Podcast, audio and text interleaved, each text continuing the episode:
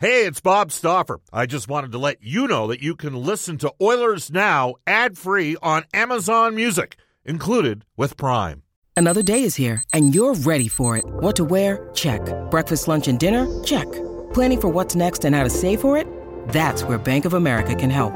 For your financial to dos, Bank of America has experts ready to help get you closer to your goals.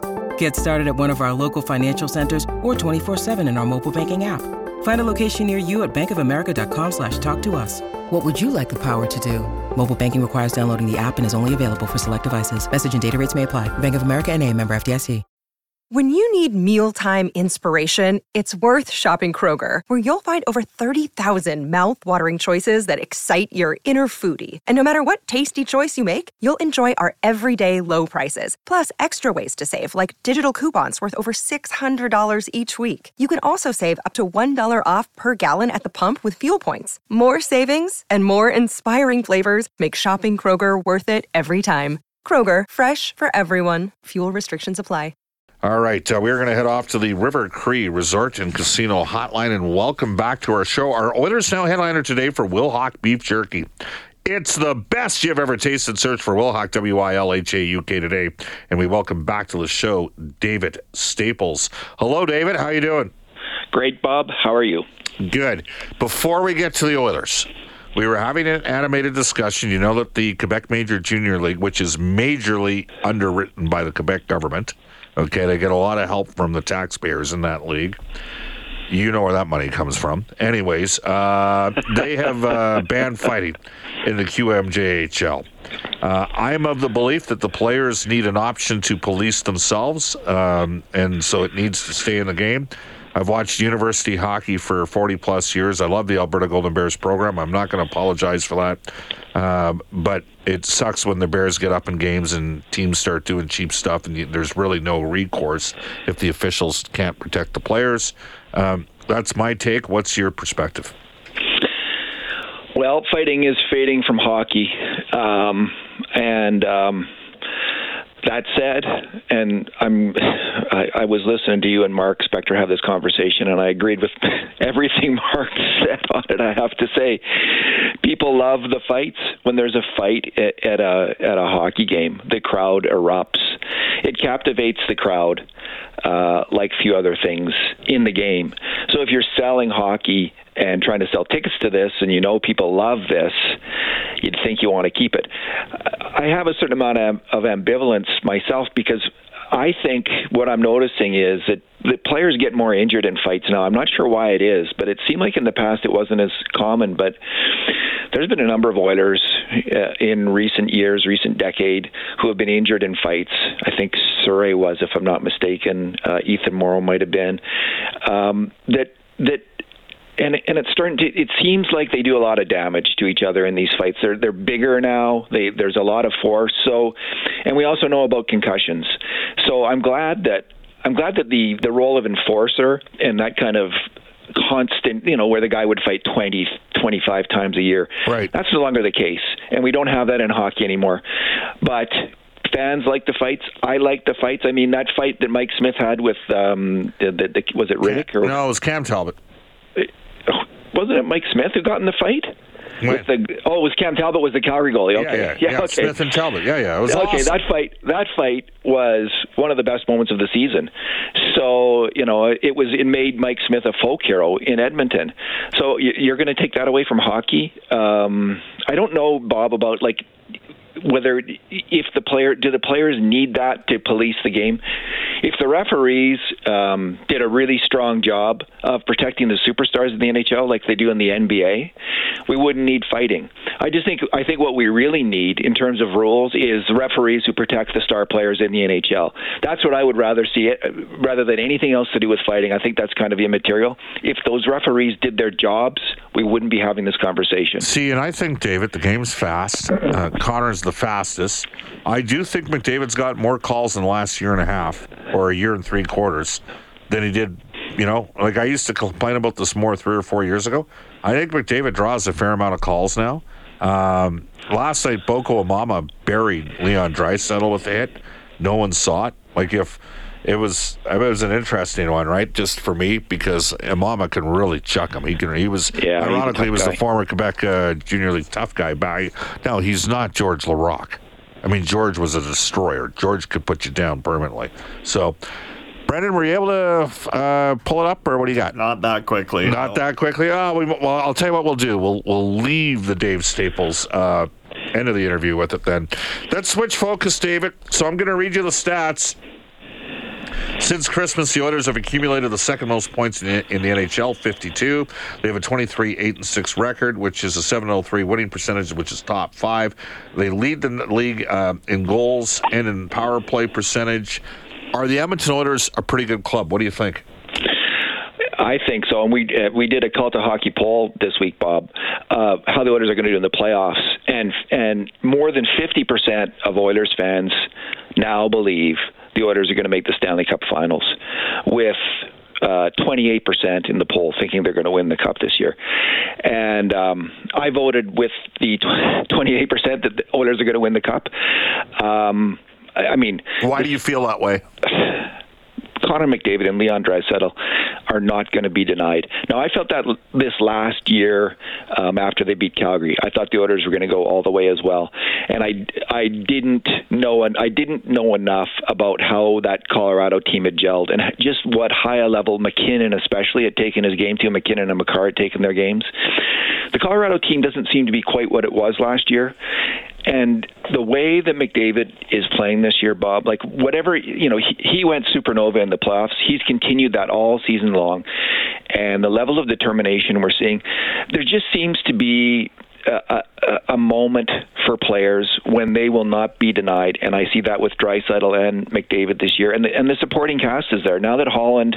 The reason that fans are so optimistic is in, in the wake of the Ekholm trade. Yes. how that's transformed the defensive unit. He's he was exactly the player that the Oilers needed, and Nick Bjugstad was another player. You need that checking line. You need a solid uh, third line checking line, and I think I'm not exactly sure, sure who's going to be on it, but I think Holland addressed the two biggest needs, other than goaltending, which which he couldn't really address um, at the trade deadline in Bjugstad and Ekholm. So, you know, the Oilers have done well since then. This looks like a team that has all the elements that a Stanley Cup winner has, except for one.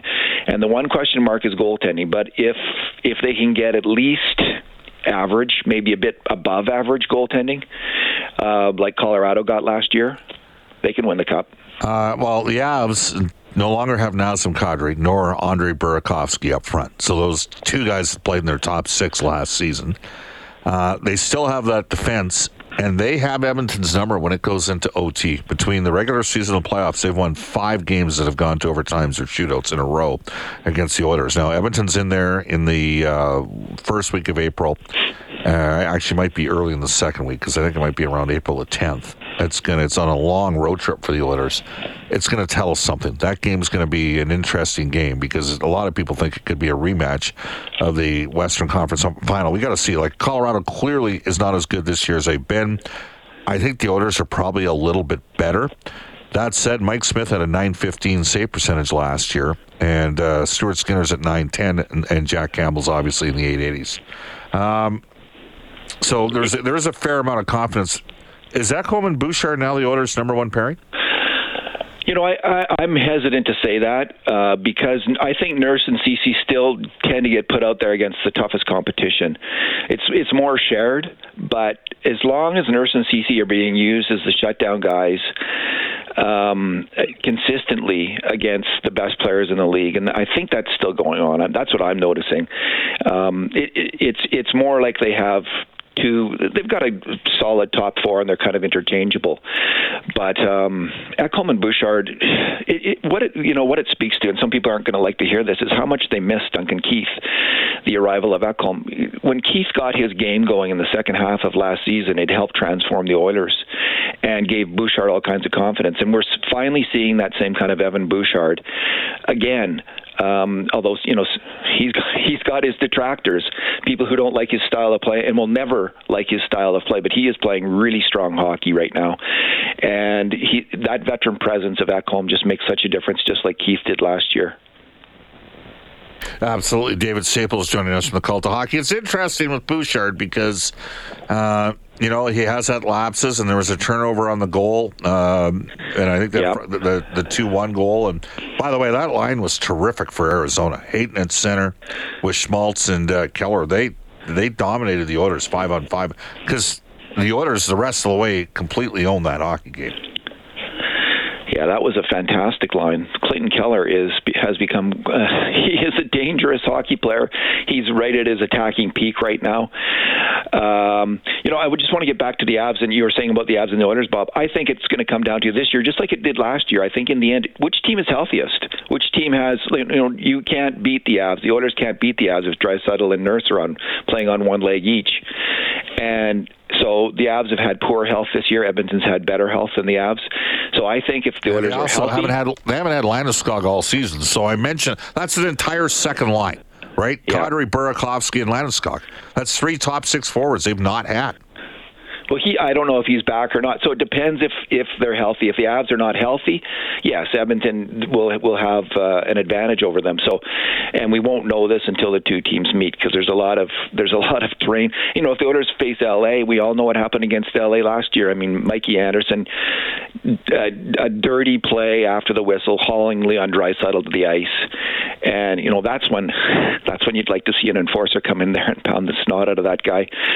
But um, you know, we'll see if the, it's going to be a t- whoever has to play. If it's the Oilers who play LA, that is going to be a really tough physical series, and I don't I don't look forward to to that because it could uh, slow down the Oilers considerably, even if they get by the Kings. What's the biggest surprise? That McDavid's at 60 goals and 138 points. That Draisaitl's reached 110 again, or that Nugent Hopkins is at 88 points right now, with 10 games left in the season. it's Nugent Hopkins. I, I mean, at the start of this year, I my fear was because we've seen this with other players like Nugent Hopkins, like Kyle Turris. Kyle Turris and Nugent Hopkins have had, you know, they had very similar careers to their through their twenties. And when Turris hit 30, his game fell off a cliff. And we've seen this before. So my fear was, oh, oh, are, are we going to see this with Nuge? Like I had this nagging uh, doubt in my mind. Instead, he's gone absolutely the other the other direction, playing with far more intensity. And you know, his work in puck battles, he's far more ferocious. I, I just think he's made up his mind. He is not going to let these young guys come into the league beat him. Like when he was a younger player, there was a certain amount of diffidence to his game. Like he didn't. He, I just think there was like battling some of the veterans. He, he was he was a little bit hesitant. But he is not going to let young guys come into this league and push him around. He's pushing them around. And then his offensive play, Bob, like we have never seen him play with more confidence on the power play. And I don't know if he worked on his shot in the off season, but suddenly his shot is much more of a weapon than it's ever been. So congratulations to that player for upping his intensity and I think his skill level. David, uh, great stuff. Thanks for uh, joining us on Oilers Now. How do people follow you? Um, at the Cult of Hockey on Twitter. There you go. All right, that Thanks, is Bob. David Staples, Cult of Hockey. Brendan, how we doing? We good to go here? Yeah. What do you think? Yeah. What, well, were, were were you able to find it? The, I mean, nobody ever gets excited. With fights breaking out all over the place. Mangiapane and Jason. Giordano has Gagne wrapped up. And Matthew Tkachuk and Ethan Bear are going to drop the gloves. Bear belts him with the right hand. Tkachuk counters with a straight right. Right hook, Ethan Bear. Left jab, Matthew Tkachuk. And now we're going to have a goalie fight.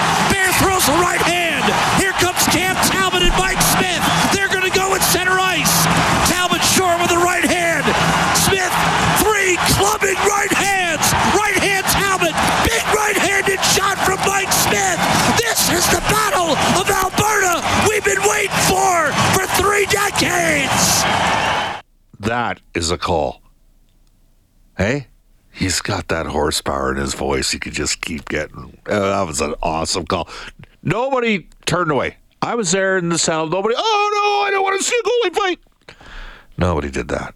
It was awesome, and it was a great night for the Oilers because they kicked the living crap out of the Flames in that game, eight two.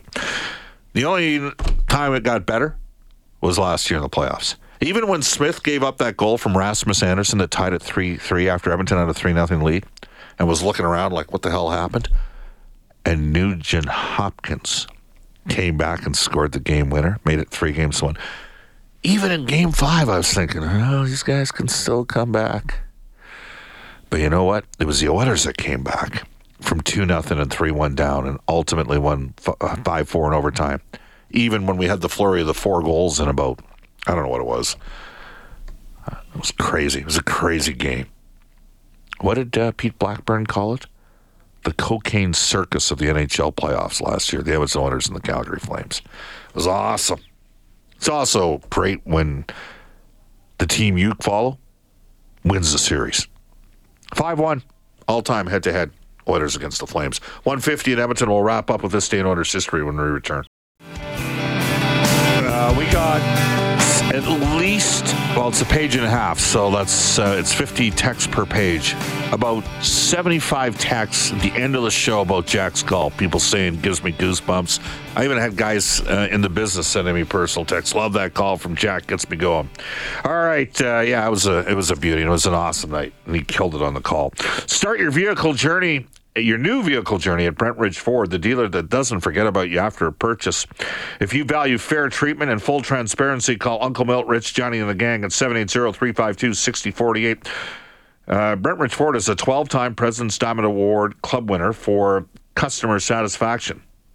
Brentridge Ford is your Ford truck authority on the Auto Mile in Wetaskiwin. That's 12-time President's Diamond Club Award winners for customer satisfaction. Tell you, and you can tell them Oilers now sent you. As we go to this day in Oilers history for New West Travel, you fly a private charter for a five-day golf getaway, Pinehurst, North Carolina, in October.